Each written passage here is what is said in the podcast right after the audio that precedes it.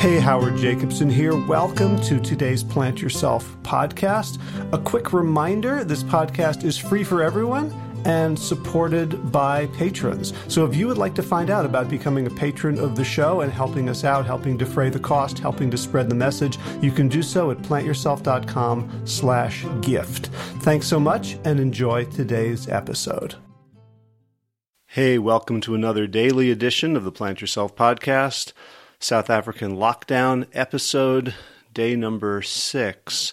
So, we got a treat for you today. This is a regular length episode. It's an interview. Managed to connect via Skype with Glenn Murphy, who is one of the people that you most want to have in your corner at a time like this. Glenn is a martial artist, he is also a scientist, and he is the developer of stressproof.net. And if there's one thing everyone is experiencing right now, it is stress.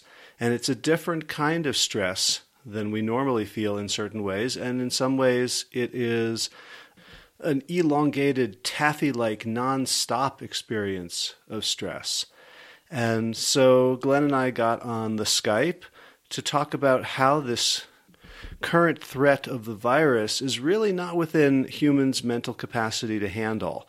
It's a a present danger, it's a clear danger, but it's also an invisible danger. It's not how our brains are supposed to deal with stress. And so Glenn offers insight, biological underpinnings to help us understand what we're going through and why we're going through it. So that'll help us be a little less, you know, self judgmental and self questioning uh, helps us understand that our reactions are in fact normal, which can have a calming effect all by themselves. He also leads me and you through a wonderful guided visualization exercise that he learned from his teacher, Vladimir Vasiliev, the North American founder of Systema, which is the martial art that he and I practice, that Glenn is my teacher of. And it's called the Five Senses Meditation and it helps us to become embodied. So when I asked Glenn for strategies to help us deal, I was thinking about he's going to show us this breath technique and this stretch and that that sort of thing, but he's a much more systems thinker than that. And so he goes into immediately like the four steps of of any sort of um, crisis response, which will be useful, you know, in this situation and in many other situations as well. So let's let's have a listen. Um, as always, I'd love to hear your thoughts, either in comments on the Facebook page, facebook.com slash plantyourself, or email me, hj at plantyourself.com, or on the show notes on the episode at plantyourself.com. And another reminder um, we're still here in South Africa, day six of the lockdown, and I'm putting out these podcasts daily as a, a, service to you and as a way to stay sane for me. And if you'd like to support the show, you can just go to the tip jar at plantyourself.com slash gift. Um, every little bit helps as we are in our fourth week now of South African exile. We, today was the day we were supposed to get on a plane to go back home. Um, you can make a one time uh, contribution or become a monthly patron of the show. Again, that's at plantyourself.com slash gift. All right, so let's get to it. Here is the conversation on stress in the time of COVID 19 with Glenn Murphy. Enjoy. Howie, good to see you, my friend. You too, Glenn. It's amazing that we can we can get such a sharp image from so far away. Yeah, it's kind of funny. We were just saying that uh, usually you live about 10, 15 miles down the road in Pittsboro. And right now you're in South Africa, and the uh, the audio and video quality is better than we're in North Carolina. Yeah, I guess that, that transatlantic trunk line just massages the uh, the pixels perfectly. Something like that must be. So, can you tell whereabouts are you again now? Just now?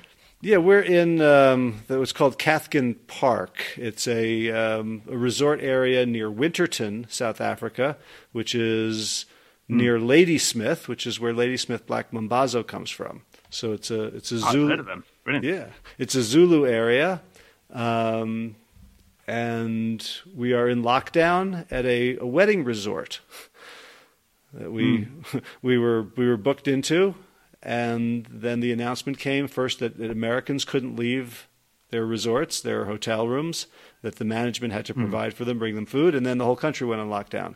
So we're we're here at uh, the Wits End Mountain Resort. Um, basically, it's a wedding chapel with uh, with little um, chalets. Okay, so not the absolute worst place to be on lockdown. No, I would I would say it's probably in the top one percent. You know, if, if, if you can't afford um, David Geffen's five hundred ninety million dollar yacht, then uh, then this is a, this is maybe a close second.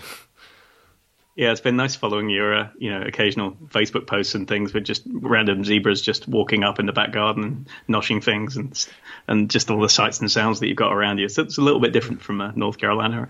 Yeah, well, our our, our basic um, drama right now is that there's a there's a troop of about twenty vervet monkeys who are really good at getting into our house. like they were uh-huh. first they were coming through open doors, then we closed the doors, then they found open windows even with bars, and then they figured out how to turn the handle on the door. So it's like that scene in um, Planet of the oh, Apes, Jurassic where they, Park, where they learned how to use machine now guns. Now they can open doors. oh. I was actually when you first described that on Facebook, I was more picturing kind of a like a a simian Home Alone kind of situation where you're putting like paint pots on top of doors and thumbtacks on the ground and stuff like that. Yeah, yeah. I'm, I'm sure if we got a, a, a, trap that I would trip it first. Yeah, definitely. Yeah, they're probably the smarter of the uh, smarter primates within the area. So, great. Well, that's a yeah. At least it brings some comedy value to your um, enforced incarceration there yes, as long as long as there's another loaf of bread in the store tomorrow, we can, uh, you know, we don't have to mourn the loss of today's loaf. Gotcha. Yeah, and you. Uh, so, how is the situation down there? How are people dealing with um, kind of the the measures that the local government have taken? Because it's it's varying so widely across the world. I mean, you've got you know a lot of dictatorial nations, people in like Brazil and Iran and stuff, where people are just kind of covering things up and trying to just press forward and um, almost show some sort of denial. I'm not going to kind of get onto that in a minute. And uh, and in an effort to kind of keep the economy going and just be like, no, no, this will all be fine. Let's get going. And then like obviously massive spread. And then you've got others that are cracking right down on things to the extent that people are getting arrested for going for a stroll. I mean, my parents are in southern Spain and they've been on lockdown for over a month and will be at least until mid-April.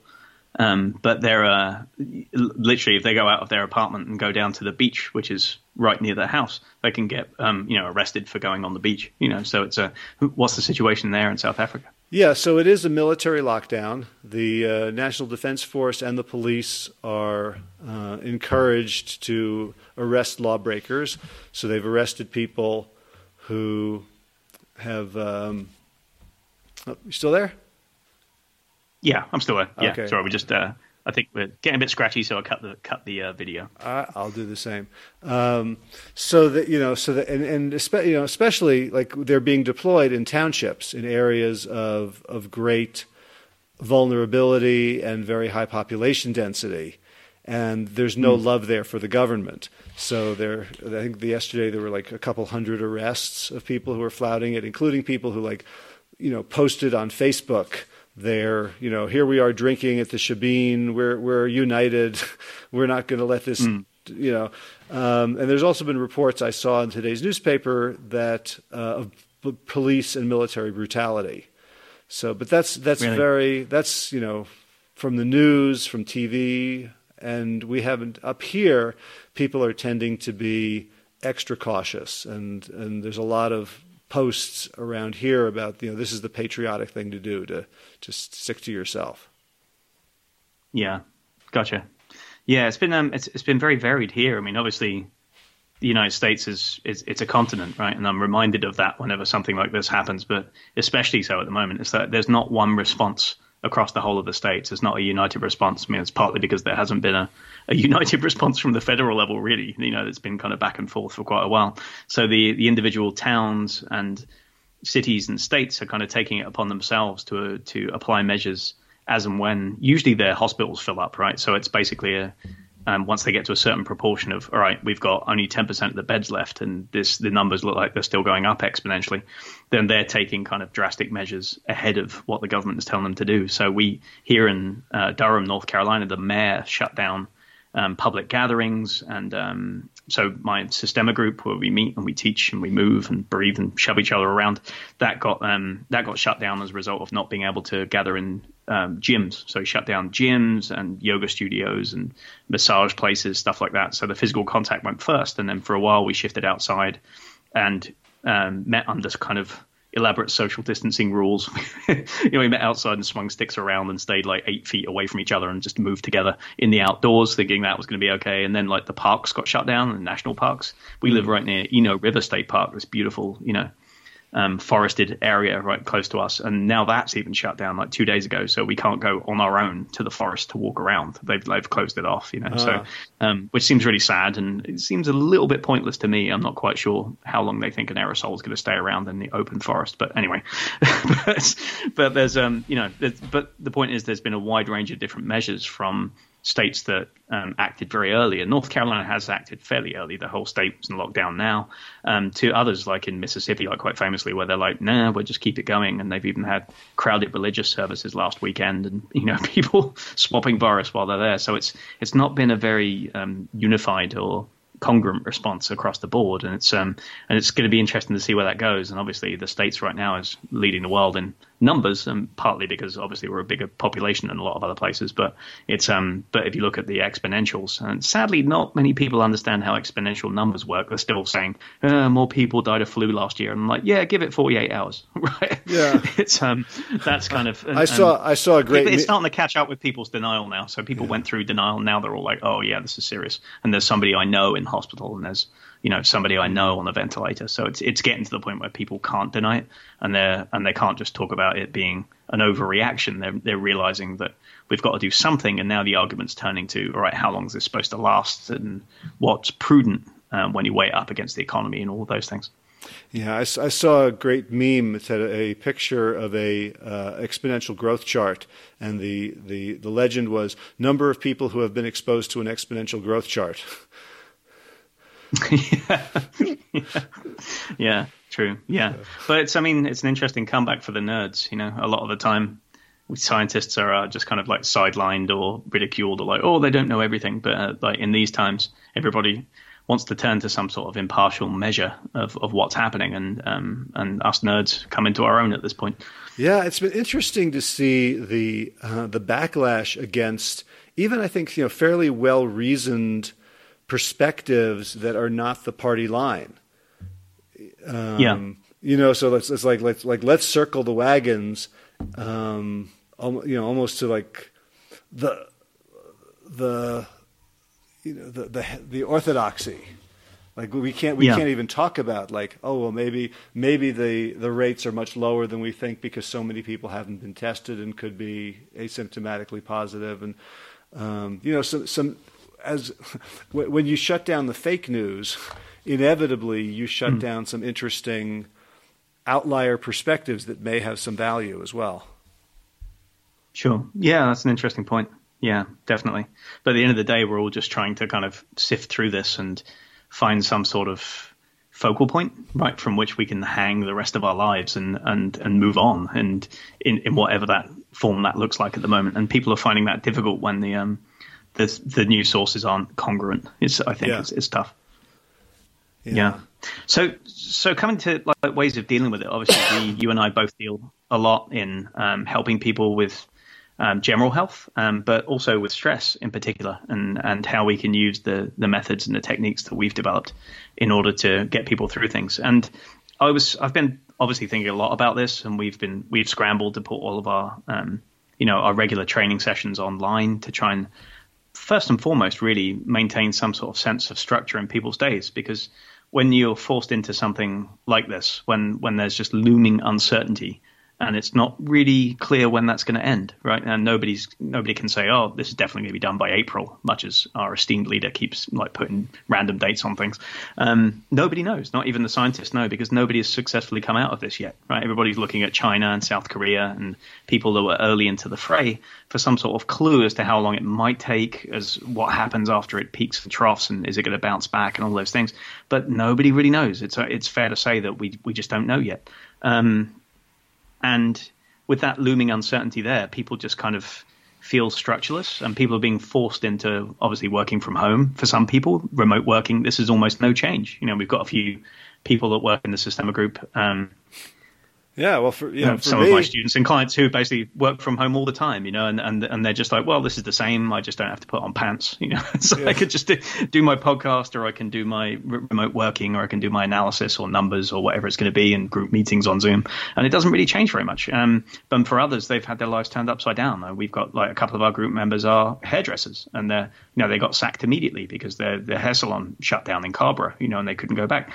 Um, I've got um, like myself, there's lots of us have families with young kids, and as soon as the schools all get shut down, now you're homeschooling kids while you're trying to work from home. So it's a very, very different situation for different people with different kind of uh, family situations, different living situations, and different um, work situations, right? So people are, are dealing with it in different ways. And one of the things that we've tried to do is just provide these ongoing live stream classes, not just send out the odd video and the odd, you know, article or something, but to say, look, show up at this time and this day, just like you always have, and we're all going to be here. We might be on Zoom, and we might be talking to each other through the through the wires in the air here, but um, but we're all doing this thing together, and it's and having that regular check-in point of doing breath work in the morning, and then checking in at noon to do a class, and then again at six thirty. It just gives people some structure from which to hang their day, and some. And I, I think that psychologically is one of the most important things when you've got uncertainty like this looming. Yeah, I think there's I think there's real value to the structure and I think there's also people are realizing how badly we need social interaction. So like like before yeah. before this, a lot of people and me included weren't getting a whole lot of social interaction, but we didn't really feel like we missed it. It's like I was saying to you before we started yeah. recording. Here I am in this 80 hectare property, and all I want to do is jump the fence and go somewhere else. It's it's like the yeah. being told that we can't socially connect with people really kind of highlights our, our, our deep human need to be in a tribe. Mm. Yeah, and even even before that, what's funny to me is that as soon as they started enacting the social distancing laws and um, telling people that they couldn't assemble in pubs or couldn't assemble in restaurants and things like that, um, right away I, we just saw, and this was during the period where we were training outside, we just saw triple, quadruple 12 times the number of people out on walks, on trails, in parks. You know, it wasn't until we were told that we had to stay indoors and stay on the internet that people decided they had to go out for a walk. You know, so, right. so, so, people are rediscovering the outside because they're being told they can't go outside and hang out with each other too much, and people are rediscovering each other and social contact because they're being um, told that they can't. You know, so it's it's it's ironic, really, that we don't see the value of these things until they're taken away. Yeah, yeah.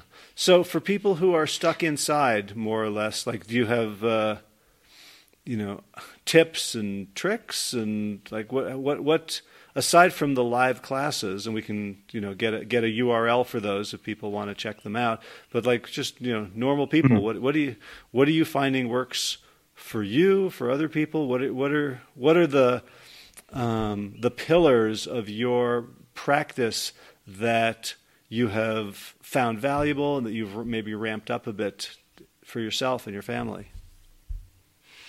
Well, in in the methodology that we use, we start with we actually start with motivation and meaning. Right? It's like you you decide why you're doing what you're doing today first. What's the purpose of whatever it is that I'm going to attempt to do, right?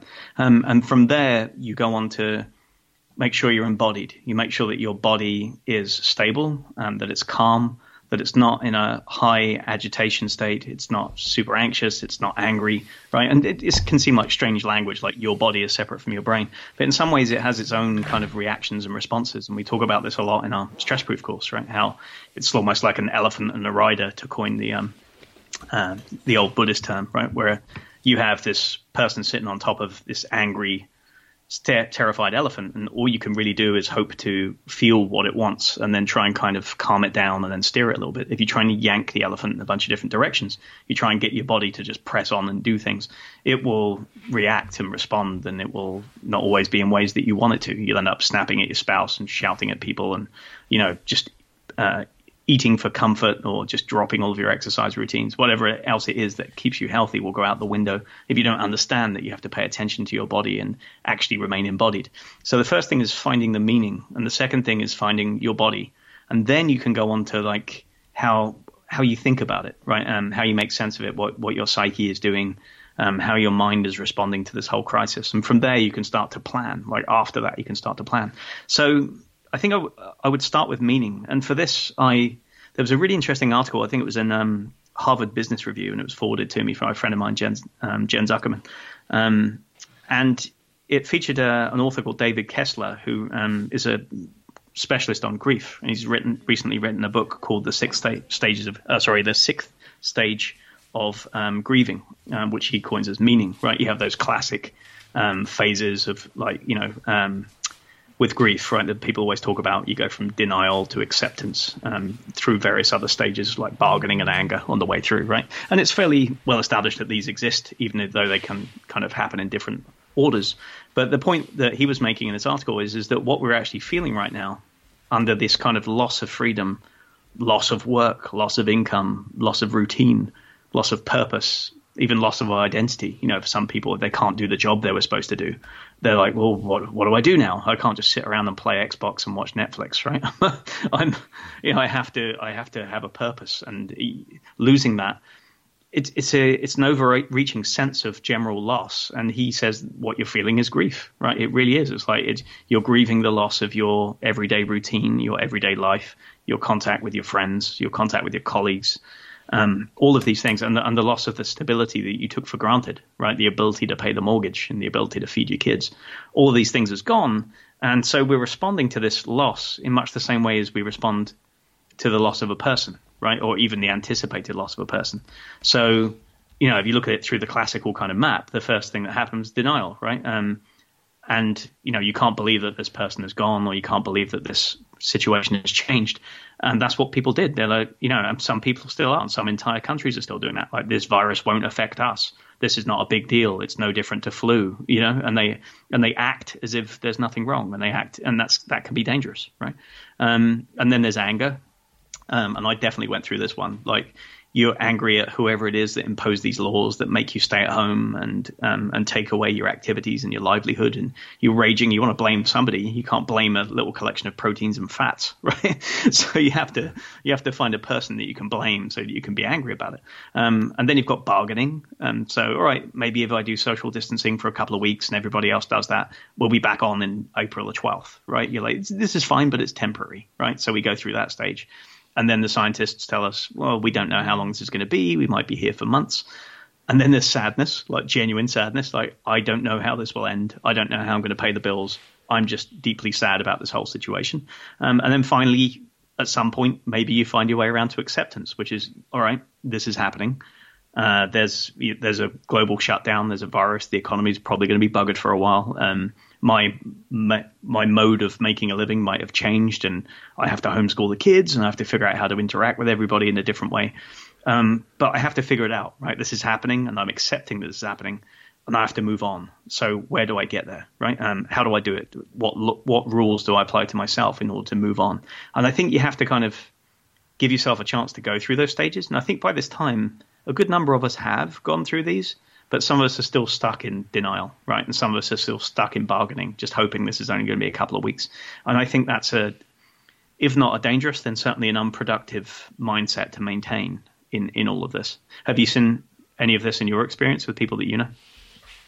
Um, I'm seeing.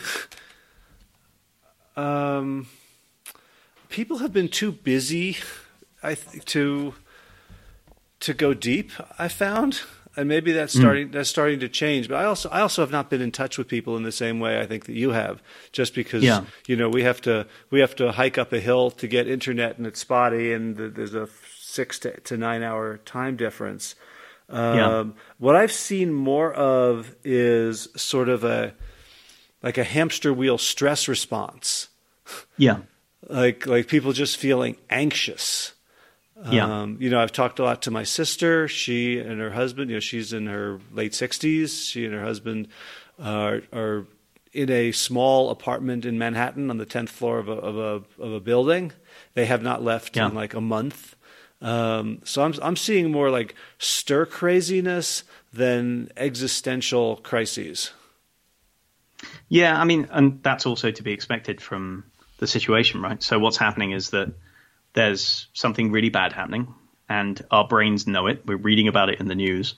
Um, if we have a, like a close relative that's in the hospital or somebody that's been directly affected, then maybe it's more visceral and it's more real for us. We actually see somebody that's you know gone into you know is on a ventilator or something.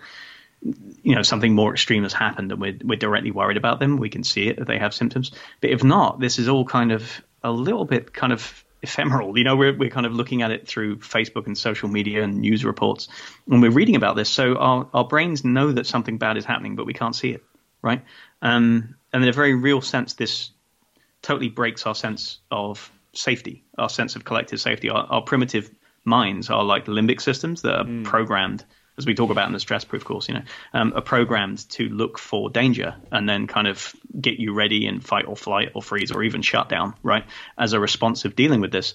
It's it's broken. It doesn't know what's happening. It's like it's getting all these signals saying there's danger, and it's like, all right, where is it? What do we fight? What do we prepare for? Um, and we can't see it right? So all we've got to go on is ascending figures, abstract figures in news reports, and whether or not people around us are taking measures, right? So in the same way as if you, you know, you're there in South Africa, maybe there's, you know, some prey animal in a field, and one of them kind of thinks he sees like a pair of ears breaking the surface of the of the grasslands or something, right?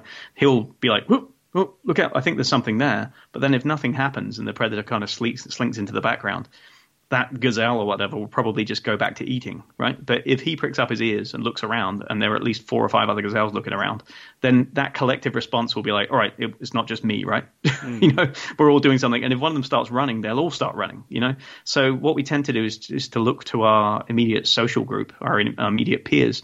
To see how they're responding to things. Now, if we live in a place where everybody's in denial and everybody's like, nah, I'm just going to go to work or I'm just going to go to Florida for spring break, right? So some demographics are not taking it seriously.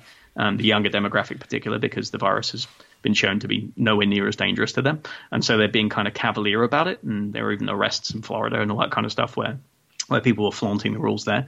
Um, so what your peer group is doing will influence to a great extent how you deal with it. If everybody in your peer group is panicking, um, then you'll probably panic as well. And there's every kind of grey shade in between. So I, I think one of the things to recognize is that we're not well equipped to deal with this. Our brains aren't well equipped to deal with abstract concepts of danger. Our brains are looking for real physical dangers, and we can't see them right now. It's a, yeah, it's it's a disease.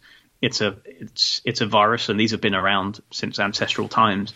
But the way that we normally deal with that is that we look at people who are showing symptoms like they're sick, they're snotty, they they have I don't know boils, or they have like some manifestation of, of, feverish, you know, sweating, some manifestation of sickness outwardly, and then we typically, sadly, we express disgust for those. Like that's our main um, response mechanism for keeping us away from people who are sick with something that might be contagious. That's one of the things that disgust is for, right?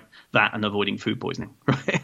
and so, so we tend to kind so, of avoid. But when we can't actually see people in our environment that are doing that, we're just looking at all these healthy people going for walks and social distancing, and we're like, what are we really doing here? I'm being told on one level that we're fundamentally unsafe and we have to be careful, but I'm not seeing. Your primitive brain is like, I'm not seeing the direct evidence of this. So let's keep us all on a constant orange alert to keep us nervous, let's keep the blood supply going constantly to the head and the sense organs and to the limbs. And this plays havoc with digestion, it plays havoc with sleep. Like people, insomnia is going to be rife. I know it is right now because people are on this constant um, high alert. But how? And it's a collective loss of safety. It's like everybody is feeling it. Right? But how how is that different from the normal? You know mental construct stress response. So like you know stress is for you know wild animals and and hailstorms and things like that to like tell us that we are in danger to get us to to take an action. But most of us our stress comes from emails and alarm clocks and traffic and things that are phantom anyway. How is this different? Well in in a lot of ways that's a good point. It's not. What this is doing is that it's just highlighting how much that's happening to us anyway. Like in the absence of a coronavirus or you know uh, like a, a, nuclear threat or something else that's really abstract, um, our our brains, our primitive limbic systems look for something else to be threatened by, and it might be the you know the irritable email from the boss. It might be like the threat of financial security vaguely coming down the pipe um, that you're getting bad signals about. So we find things to stress about in small ways. But the difference with this is is that the signal is so much stronger. Like the, the it's it's more akin to when something like there's an active shooter situation and then it's all over the news and then for days people feel unsafe and they worry about their kids going back to school and then one doesn't happen for a little while. I mean, I'm t- this is going to be a little bit America centric because active shooter things don't happen all the all the time all over the place. Um, but for a while, it's all people can think about, and then after about a month, there hasn't been one, and it just becomes part of the new normal. Coronavirus hasn't become part of the new normal yet. People aren't comfortable with the idea that this thing is floating about and that it seems okay for some people, but randomly it can strike other people. If you're in over a certain age group, it's much more likely to get you. If you're immunosuppressed, you have lung problems, it's much more likely to make you sick.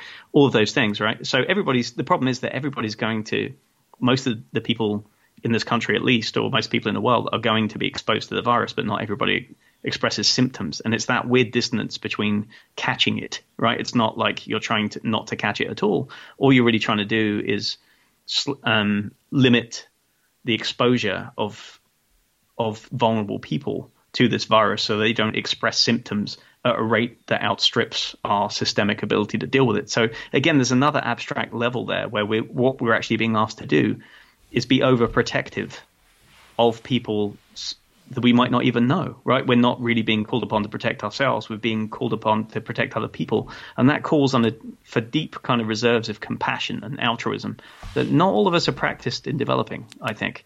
Um, so I think there's one key difference there is that most of the time we worry about our own, right? We worry about ourselves and we worry about our kids. Uh, maybe if we have an elderly parent, like I have two elderly parents in the south of Spain, so I'm worried about them.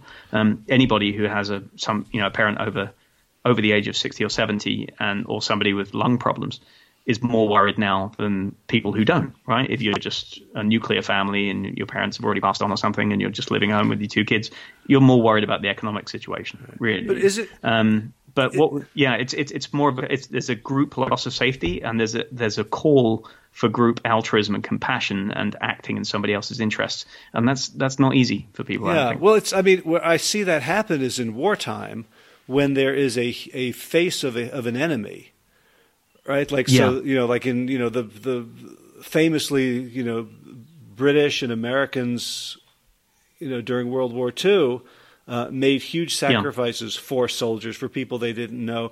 But it was, you know, I remember in uh, 1979, uh, my father was the New Jersey Commissioner of Energy, and there was a that was during the uh, you know Iran uh, hostage crisis, and Ayatollah Khomeini was. Uh, um, you know, yeah. the, the, big bad guy, and there was a um, a poster that had been approved. I don't think my father like um, had a hand in approving it, but he didn't stop it either, and I was appalled. It had a picture of Khomeini on a billboard, and it said, "Drive 55, fight back." and mm. you know, it's, it's right. just it's it, it, unsettled me at, at, the age of 14 for reasons I did not understand until much later. But I understand also why they were using an, a human enemy, a, a, face of an enemy. And here it seems like we're being told to like we are all one tribe, like all of humanity has to be on the same team, and that seems very difficult to to accept in this geopolitical it, yeah, reality. It is. Yeah, it is, and especially when that message isn't consistent. You know, we've got some people, you know, in power calling it a Chinese virus and trying to put blame on specific groups, you know, in order to to again put a face and put an object to put a person on this. So we have somewhere to put our blame instead of collectively seeing this as a threat. And, and that's part of the problem. The, the virus doesn't care about us at all. The virus is a parasite. It, it uses us to get past to other things. So it doesn't care about our politics. It doesn't care about you know it doesn't care about our religion. It doesn't care about any of the other kind of philosophical differences between people. It's just going to do its thing, you know. So it's we're being called upon to band together in a way that um, like simultaneously to band together, but also to isolate to that end, right? So it's very it's very strange. There's a lot of kind of dissonance going on, and in what we're being asked to do and what we're being asked to accept. So so it, so that's the kind of that's the landscape that we're left to deal with, right? We have this confusion, we have this uncertainty, we have this sense of loss. Um, so I, I think probably going back to your original question about what can people do, I think the first thing to do is kind of just to try and find your way to that acceptance as soon as you can, right? Not to force yourself through the stages of it, but like to to mull it over in your mind and, and ask yourself, what am I feeling? You know, am I feeling sad?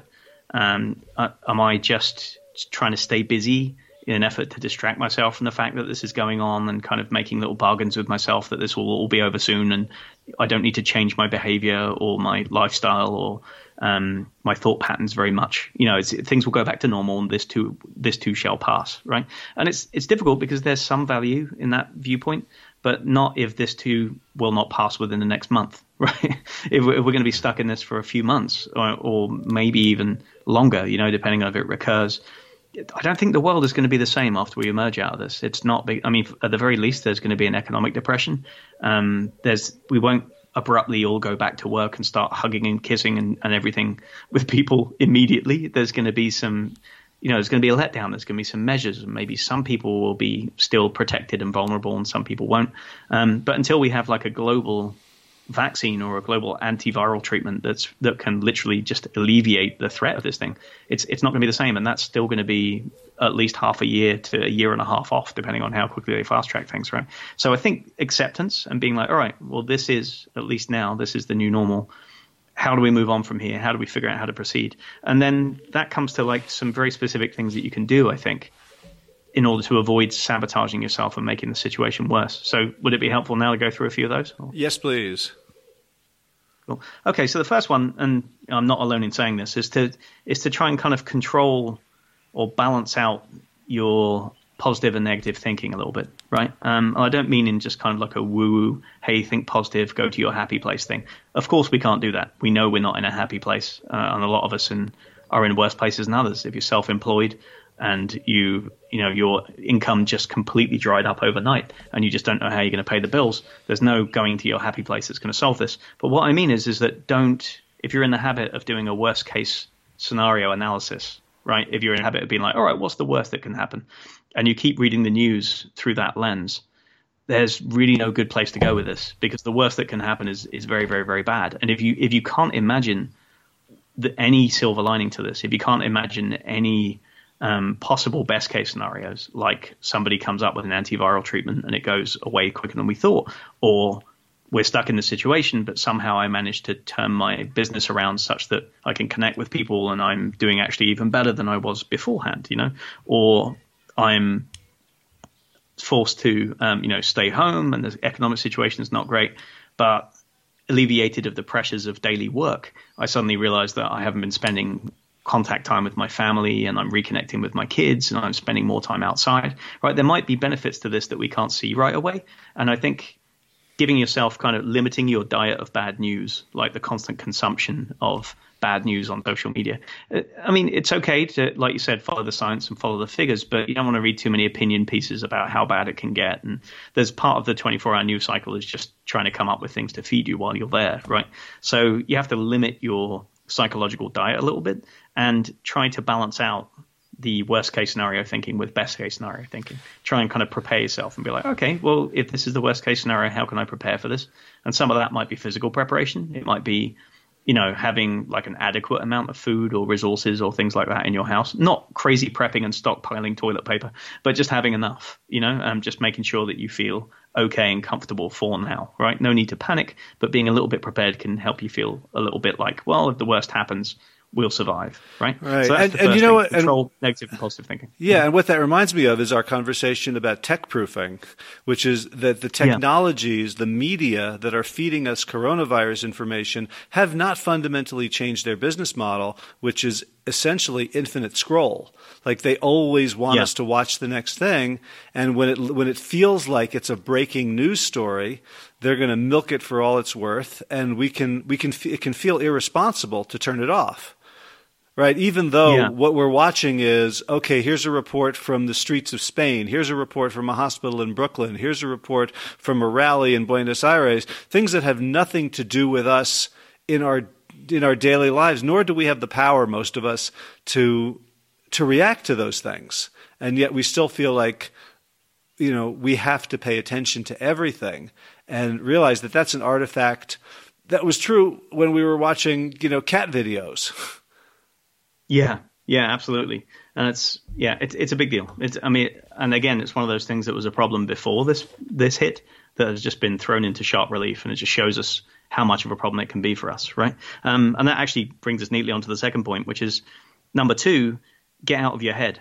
right? Um, don't spend all day in your thought processes. Um, you have to remain in the present and you have to remain embodied, by which I mean you have to remind yourself that you have a body and you're experiencing life second by second, moment by moment. You live here and now. If all you're thinking about is the future, like how bad it can get, and reading news reports and social media, like just checking in on what you think is going to happen the whole time, you are not going to live in the present. You're not going to make good decisions for the present, um, and you you cannot remain productive, and you cannot remain actually even calm and comfortable because you've got this constant sense of anxiety. It's been said that you know anxiety is a is a malady caused by an obsession with the future in the same way that depression is basically a, a preoccupation with the past, right? Mm. If you constantly think about everything that you've lost as a, as a result of this, you'll become depressed. If you constantly think about what you have to do and what needs to be done and how good or how bad things might get, then you can get into anxiety that way. So it's really important every single day, uh, several times a day, right, to get back into your body. And there's a very simple exercise for doing this, and it's one actually that was passed to me um, by my instructor in Systema, uh, Vladimir Vasiliev, right? Um, and he just calls it five senses. I don't think this is unique to uh, Systema. You, you, actually find it outside of Russian systems. You find it in a lot of um, mindfulness-based practices as well. I've seen it in Tibetan meditation, mindfulness meditation, and um, Buddhist, uh, Indian mindfulness meditation, all kinds of different stuff as well. So it's a very simple exercise. I, I can take you through it just now if you want to. Do you want to yeah. give it a quick go? Yeah, absolutely. Okay. This should work since you're outside. It'll be really nice too. Okay. Okay. So just find your, find yourself a spot, and you can either lay down flat on your back, or you can just sit in the chair. But just begin by straightening out your spine, relaxing yourself, and close your eyes. Forget about vision for a minute.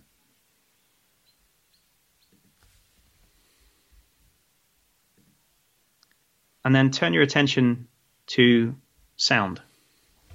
Try and pick out at least one sound that's very close by to you, right? One of the sounds might be my British tones droning away in your eardrums right now. But try and pick out something else. If you're indoors, try and pick out something that's inside the room might be the whir of air conditioning, scratching of a cat against the door, whatever it is. And then turn your attention to things further away. So, might be things outside the room, outside the building. If you're already outside, listen for distant sounds, not just the birds or crickets nearby, but maybe distant traffic, or if there's no traffic right now, other sounds at more of a distance, right? And see if you can pick out like up to five different sounds. You might not be able to pick out five, but try. Put that much attention on your hearing that you can try and discern five different sounds.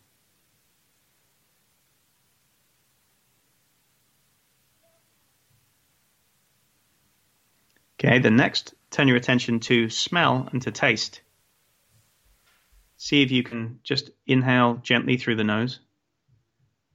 See what you can smell a lot of us don't pay very much attention to our olfactory senses, and some of us think we don't have much of a sense of smell, but you can develop it if you try.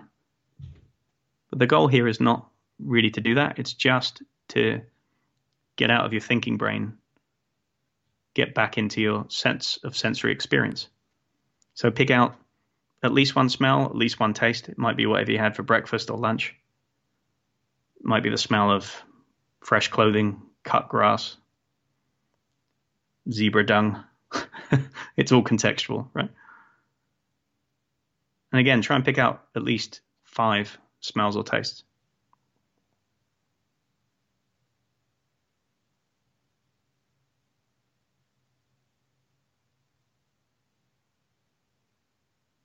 And then go to touch. So try and feel the sensation of the clothes on your body, whether they're stretched tight across your body in some places, hanging loose in others chafing, itchy. And feel the points of contact between yourself and the ground or against the chair if you're sitting down in a chair. Just feel the sensation of pressure in the skin and the muscles, the fascia. And also any air currents moving across your skin. This can be inside the room, you can feel them from air conditioning. If you're outside, just light breezes, or just even the difference between exposed areas of the body and areas that are covered, right? You'll feel that as a kind of background signal.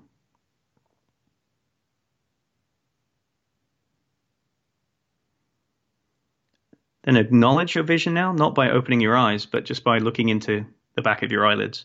And just notice that your vision is still switched on, right? It doesn't go off just because you close your eyes. That you can still see something, little patterns behind your eyelids. Some sort of visual input is going on.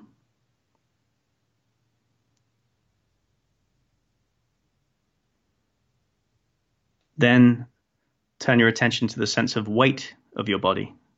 Feel the weight of your bones, of your muscles, whether you're lying down or seated. Get a sense of how heavy you are, how heavy each leg is, how heavy each arm is. Maybe compare the left with the right side.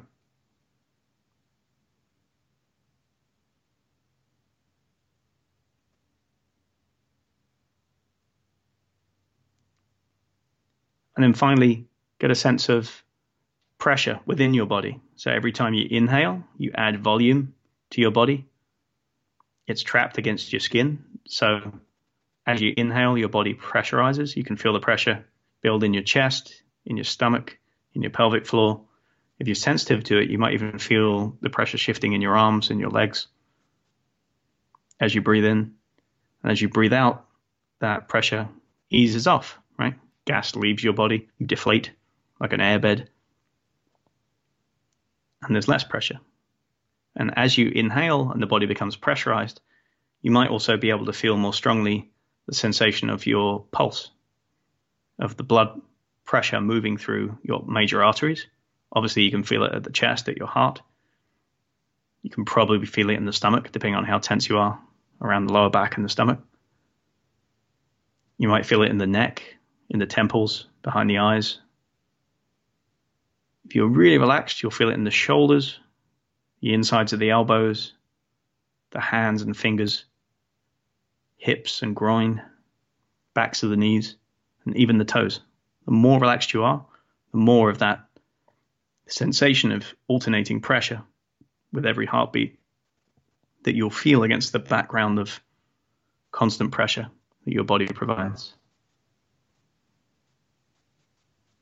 Now, having done all that, slowly open your eyes and just take in the sensation of sight, just as if you're not really trying to focus on anything, you're not trying to label anything, you're not trying to make any decisions, you're just receiving input through your eyeballs. Just patterns of light and shadow and color. And that's just one more signal. And just recognize that this is who and what you are, right? You're the thing that feels and observes all of these things. And this is your natural state. From here, you can move, you can breathe, you can go for a walk, you can exercise, you can do whatever you want. But now you're kind of freed from that constant loop of just thinking about things, which loops your stress response and keeps you trapped in unproductive patterns of thought where you get lost in yourself. And that's it. Cool. So, how do you feel? I feel more integrated. Yeah. Uh, yeah. Like there's, it felt before, like, you know, I've got so many balls that I'm juggling or so many irons in the fire. And, you know, like part of my brain has been chasing like do do I need to tell Delta that I'm not going to take that flight from JFK or am I going to lose the tickets? And what are we going to do for dinner? And yeah. you know and bringing it back to a to to what felt it feels like my essence. Like yeah. I am the witness or I am the experiencer of what's going on right here right now and yeah. that that I have some say in what those things are yeah, absolutely. And it's important, you know, you can do this at the start of the day, especially if you wake up and you've had trouble sleeping and you wake up and you can't think about anything else but oh i've got a plan for all these things and you know what's going to happen next? Instead of starting the day by picking up your phone and checking the latest coronavirus updates right get up and start the day like this. And just embody yourself and be present. And then maybe around lunchtime do it again right? And there's no harm to doing it right before sleep either, right? It's um, if you check in with yourself a few times a day like this and just remain embodied it will help you to stay focused on the present and what you can do and also what you can't do in the present, right? Um, rather than letting your runaway thought patterns just loop you into anxiety and stress the entire time. Mm-hmm. I love it. Great. So, um, so that brings us on to the last couple of things, which is observe and allow, right? And this is something we talk about a lot in Systema, um, but again, you'll see it in mindfulness um, disciplines, and you'll even see it in kind of uh, psychological interventions like MBSR, right? Um, or mindfulness-based stress reduction, right? Um, and that's don't kind of suppress your feelings, right? If you're feeling sad, if you're feeling frustrated, if you're feeling angry, don't try and push them down and deny the fact that you're feeling them, right? And, and think, I'm stronger than this. I'm not really feeling any emotions. Just watch them for a minute, right? Just sit, take a breath, relax yourself as much as possible, and then just kind of look at it and name it and be like, yeah, I'm feeling really sad right now. I am mm. definitely very, very sad. I don't know where, when this is going to end. And a friend of mine has a has a father who's in hospital on a ventilator. You know, it's like that kind of thing. Just allow yourself to name it and label it, and then look at it. Like look directly at how that feels in your body. What's how does that feel in terms of pressure, blood pressure, tension inside your body? And, and just the simple act of stopping and looking at it like that will probably decrease its duration. Right? It will probably evaporate sooner when you do that. Conversely, if you try and ignore it and suppress it and push it down, you'll maintain it. You'll, you'll feed it for longer, right? It will kind of stay there. You, are this little window running in the background, this little like extra um, kind of carrying capacity will maintain your anger and frustration in the background, and it will come out at some other point during the day. So don't suppress emotions. Stop. Allow yourself to name them, label them, look at them for a little while, and then try that embodying exercise again and see if you can't just kind of decrease the half life of that emotion. Just let it kind of dissolve into your body, um, and then go back about your day. Um, allow yourself to feel those emotions and just look at them, right? Observe and allow, um, and then let go of what it is that you can't control, right? Um, you stop arguing with idiots on the internet, right? I fell foul of this, especially in the first couple of weeks, and now I'm I've dialed back like drastically, right? People are going to think what they think, right? Um, people are there's going to be conspiracy theorists saying this was designed to take us take power away from us and all that kind of stuff, and there's going to be um, doomsayers who can't stop posting about how terrible everything is, and there's going to be people at every spectrum in between, right? And likewise, not just people on the internet, but when you see people flaunting social distancing rules and they're going out and they're being, you know, deliberately cavalier about this and to your mind putting people's lives in danger, you know, not yours and mine maybe, but, you know, somebody's granddad that we know or somebody with a lung problem or some immunosuppressed child, right? That makes us angry, but we can't control other people's behavior. We can't tell them, shout at them and get them to change their behavior. So we can control what we do, but we can't control what other people do. So stop raging about what people are doing. Um, stop raging at people on the internet arguing with idiots. Just let go of what you can't control and try and control what you can. Right? You can't control what, what legislation they're going to pass in Congress. You can't even really control whether the insurance company is going to pay out or whether uh, Delta are going to refund you for that ticket. Right? You can call them, you can do stuff, but and you can kind of argue about it and that kind of stuff, but you can't really control it. Right? So again, that's part of the acceptance of the situation that's going on, I think. And then the last thing, and this brings us back to kind of um, that article that David Kessler wrote. Um, and that's try and find meaning, right? Um, it's not enough just to find survival in the situation and be like, all right, I'll get by, because every other day your mind will be like, there's got to be more to it than this. I, I, can't just survive and get through to the next day and tomorrow. Sometimes that's the best that you can do, right? If you're having a really bad day, the best that you can do is just try and calm your body down, um, try and reconnect with yourself, get back in the present, watch your emotions evaporate, and then just run that day out, write it off, and start again tomorrow. Sometimes it's the best we can do. But we should try to aspire to a little more than that because if we can find meaning in the situation, and it might be however small, right? It might be that this thing allows us to connect with people that we haven't talked to for years, or this thing gives us, has reminded us how much we isolated ourselves on purpose and unnecessarily and now we want to get out in the outdoors and go for walks or we want to do other things like just acknowledging those changes um, I mean, f- for me, one of the first things I did was start a pub quiz, right? So we're having a virtual pub quiz every Friday night um, with the group of people that I coach, and and it's phenomenal. We have teams of people that get together, and we spend two, three hours having a few drinks and having some laughs and telling questions and stuff like that.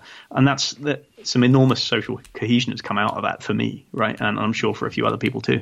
So just find whatever it is, find whatever kind of light that you can in the situation, and try and find some meaning in it. Um, maybe you know you'll find some entrepreneurial spark in this and you'll succeed and you'll do better than you did under. But that's not really the goal. The goal is just to find some sort of purpose that might be different to the purpose that you had pre coronavirus. And it might continue to be different afterwards. We might as well be practical about this and say, this is the situation we're living under now. What's what's my purpose now? What's my meaning right. now? What can I do that's useful, right? And that might it might be as simple as helping people, or you know, or it might be you know things like there's a there was a a an application that allows young kids to talk to elderly people who are isolated in their homes or in nursing homes and they can't see each other via Zoom. You know, they'll just tell stories to old people, stuff like that. You know, it's like the equivalent of Meals on Wheels, you know, yeah. you know something like that. If you feel like chat, you're helping somebody roulette, doing something. Chat roulette without the perverts. Yeah, there you go.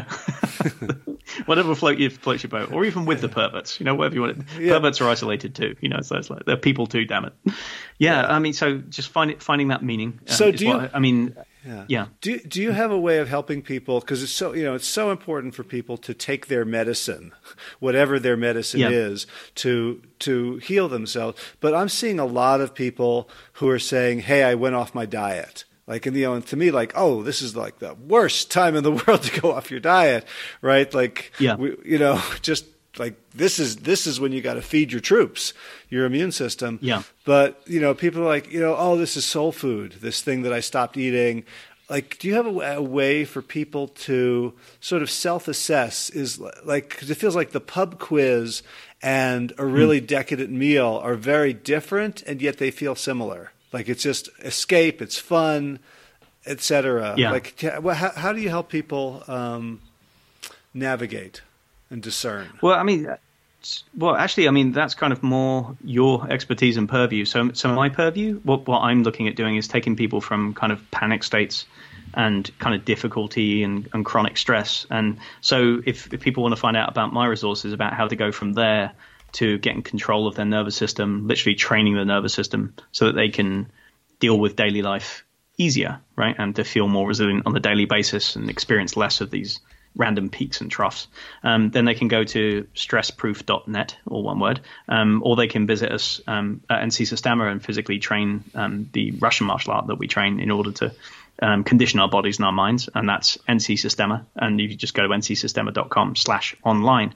But if people are looking for ways to um, manage their general health and their diet, and if they were trying to stick to some sort of exercise or um, diet routine or something like that beforehand, and now it's just gone out the window.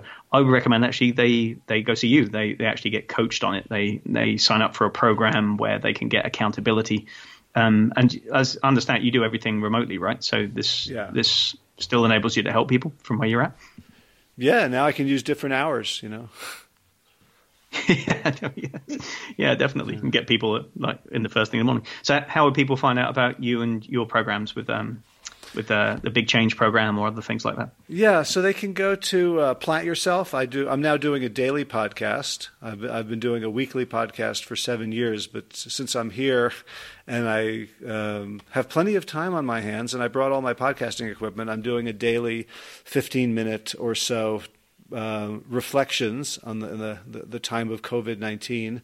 So you know, I talked mm. about like you know everyone's talking about um, like what is essential, essential services, essential um, goods, essential employees, and I wanted to see like what is, what do we learn about what's essential about ourselves like what is our essence what can we learn mm. from from this i did another one about um, i guess this morning or yesterday about control and what's in our control yeah. and what's not in our control. Um, today I talked about gratitude and how uh, how struck I was by a post I saw where someone said, "Don't call it. Don't say you're stuck in your house. Say you're ho- you're safe in your house." Right? Mm, and just yeah. like all the things that I have, like you know, we're traveling. I, am traveling out of a uh, a um, a, ch- a carry-on bag, not even a check bag, and like yeah. ev- everything that I brought I'm like, oh, I'm so glad I have this. Like, I've never had that experience before. Whereas, like, oh, I'm so glad I brought like three pairs of shorts. you know, it's like, oh, yeah. but now like we're in lockdown, you can't buy anything. So everything I brought, right. I'm like, oh, I'm so happy I have that. Um, you know, extra cable. I'm so happy I, uh, I, I hmm. you know, packed a new dental floss. right. you know, just just seeing, you know, so I'm I'm doing that on a on a on a daily basis. You know, people have been telling me it's helpful. Um, Great. And I think that's the that's you know go to that and uh, subscribe and join the email list. And um, I'm starting to put things out uh, for folks. I, I, put out some. Uh, guided relaxation exercises for the homebound and stressed out today, and that's a, um, a pay what you can offering, so can, people can get it for free, or they can, you know, pay whatever amount of money. And yeah. um, we'll probably be starting another Well Start Health coaching program within a couple of weeks, um, and that's okay. uh, so that's that's where I'm at. Great. Brilliant. Yeah. Well, I'll, I'll stick um, I'll stick links and URLs to all those things uh, on the show notes for this, and hopefully people can find their ways to, to where they need to be. And I'll do that. I'll do likewise. Now, for people who want to do Systema virtually, if they they yeah. go to ncsystema.com slash online, if they've never done yeah. it before, is it for them or is it just for people who've been doing it for years and already know the lingo and the movements? No, it's a mixture, um, and there are some classes that are easier to roll into than others. We have um, a class today, for example, at um, noon uh, American Eastern Time, which is just called breathwork. So it's literally just um, lying around and relaxed positions, focusing on your breath and how you can use it in different ways to different mental and physical ends, and then combining that with exercise in various ways and gentle movement. So that one's very gentle. There's a movement class tomorrow, which is for restoring lost mobility, um, which can happen via stress or via injury or sickness, other things like that. Um, and then some of them are a little bit more martial. Um, some of them um, teach you more specific skills. But for the most part, while we're training in a distributed way, I'm not going to say remote because remote sounds just negative and terrible. Um, so some, for for the most part, what we're doing is is giving people ways of training on their own, but together. If that makes sense, like movements that you can make within like a, a ten by ten foot square um, that, that, are going to be beneficial to health, to skill development, to mobility, to all those things. Um, so there's kind of something for everybody. You can just roll in there. And again, same sort of thing. We have like a recommended pricing for training with us online, but it's a sliding scale. And if you really can't afford much more than a minimal amount per month, then that's what you'll pay. Great. So folks who've never done it before can can get started. Yeah, and, it, and to to clarify, it's Systema is still more of kind of like a, a movement specific martial art type thing. So um, if they're looking just for the stress exercises, they're looking just for the ability to stay calm, um, then they should go to stressproof.net instead and look at our courses, which are just more geared towards understanding your nervous system and getting control over it directly. That might be a starting point um, for a lot of people, um, doing the basic stressproof online course. And then from there, if they want to get um, ambitious, then they can go on to doing Systema and other things. But there's value in both. It depends where you are in life. Very good. Very good. Well, so any, any parting words for uh, no, just um, having done all those things and talked all about, you know, let's work on acceptance and let's work on understanding the problem and balance your thinking and let go of what you can't control and observe and allow.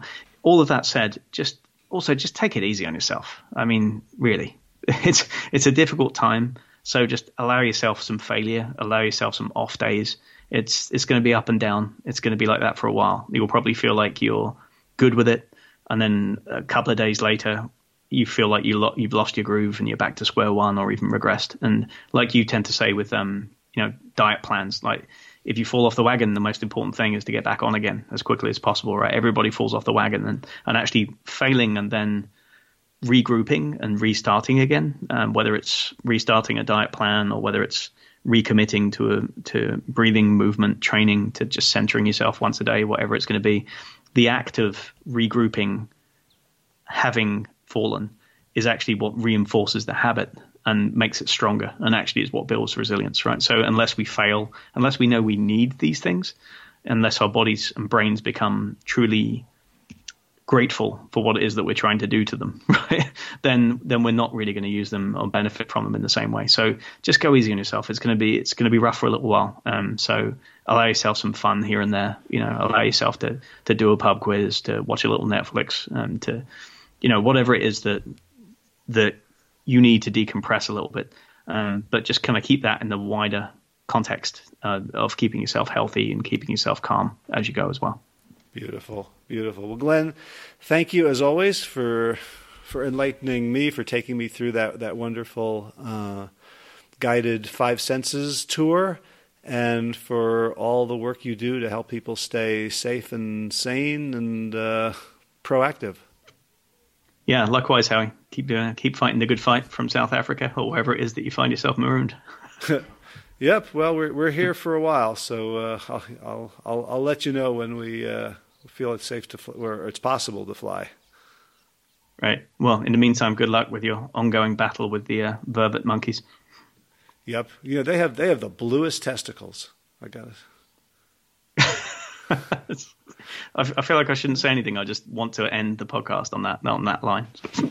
It's definitely going to be the quote that goes in the thing. yeah, happy to oblige. All right, man. Take care.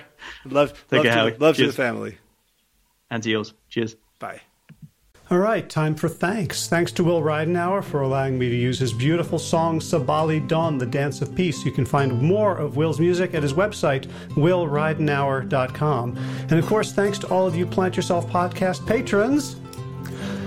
Kim Harrison, Lynn McClellan, Anthony Disson, Brittany Porter, Dominic Maurer, Barbara Whitney, Tammy Black, Amy Good, Amanda Hatherley, Mary Jane Wheeler, Ellen Kennelly, Mr. Cobb, Rachel Behrens, Christine Nielsen, Tina Sharp, Tina Ahern, Jennifer Volkanovsky, David Bizek, The Mysterious, Michelle X. Elspeth Feldman, Leah Stoller, Alan Christensen, Colleen Peck, Michelle Landry, Josina, Sarah Durkis, Rhymes with Circus, Kelly Cameron, Wayne Pedersen, Janet Selby, Janet Selby, Janet Selby, hi Janet, Claire Adams, Tom Franzak, Jeanette Benham, Gil David Donahue, Blair Cyber, Dorona Vizov, Gio and Carol, Carolyn Argentati, Jody Friesen, Ruth Ann Funderburg, Misha Rosen, Michael Warbeck, the equally mysterious Tracy Z, Aviva Lael, Alicia Lemus, Rebecca Hughes, Val Linneman, Rhymes with Cinnamon, Nick Harper, Martha Bergner, Susan Ahmad, Ollie Levine, the inscrutable Harry R., Susan Laverty, the Panda Vegan, Craig Kovic, Adam Sharp, Karen Burry, Heather Morgan, Kelly Machia, Deanne Norton, Bonnie Lynch, Plant Happy Oregon, Sabina Kurtzels, Nigel Davies, Marion Blum, Teresa Coble, Julian Watkins, Breed O'Connell. Shannon Hirschman, Linda Ayat, Holm Hedegaard, Izatu Zinwa, Connie Hainline, Aaron Greer, Alicia Davis, Heather O'Connor, Carolyn Jensen, Sherry Orlikoski of Plant Powered for Health, Karen Smith, Scott Mirani, Karen Joe Crabtree, Tanya Lewis, Kirby Burton, Teresa Carell, Kevin McCauley, Elizabeth Rothschild, Ann Jesse, Cheryl Dwyer, Jenny Hazelton, Valerie Peltier, Peter W. Evans, Colleen Harrison, Justin Divich, Joshua Summermeyer, Dennis Bird, Darby Kelly, Lori Fanny, Linnea Lundquist, Valerie Hummel, Emily Iaconelli, Levy Wallach, Rosamund McAtee, Dan Picorni, Stephen Lehman, Patty DiMartino, Mike and Donna Kartz, Deanne Bishop, Bill Brielf, Gunter Schmidt, Marjorie Lewis, Kelly Molden, Trish Adams, Ian Kramer, Nancy Sheldon, Lindsay Bayshore, Gunmarie Hagen, Tracy Gullidge, Laura Heaton, Meg from Mama Says, Rochelle Kennedy, Diana Goldman, Stacy Stokes, Ben Savage, Michael Kay, Holly Butler, David Hughes, Connie Rogers, Claire England, Sally Robertson, Ganshi, Amy Daly, Brian Tourville, Mark Jeffrey Johnson, Josie Dempsey, Karen Schmidt, Pamela Hayden, Emily Perryman, Olga Sidorowska, Allison Corbett, Richard Stone, Lauren Vaught of Edible Musings, Aaron Hasty, Sean Owen, Sagar Nayak, Erica Piedra, Danielle Roberts, and Michael Lushton for your generous support of the podcast. That's it for now. As always, be well, my friends.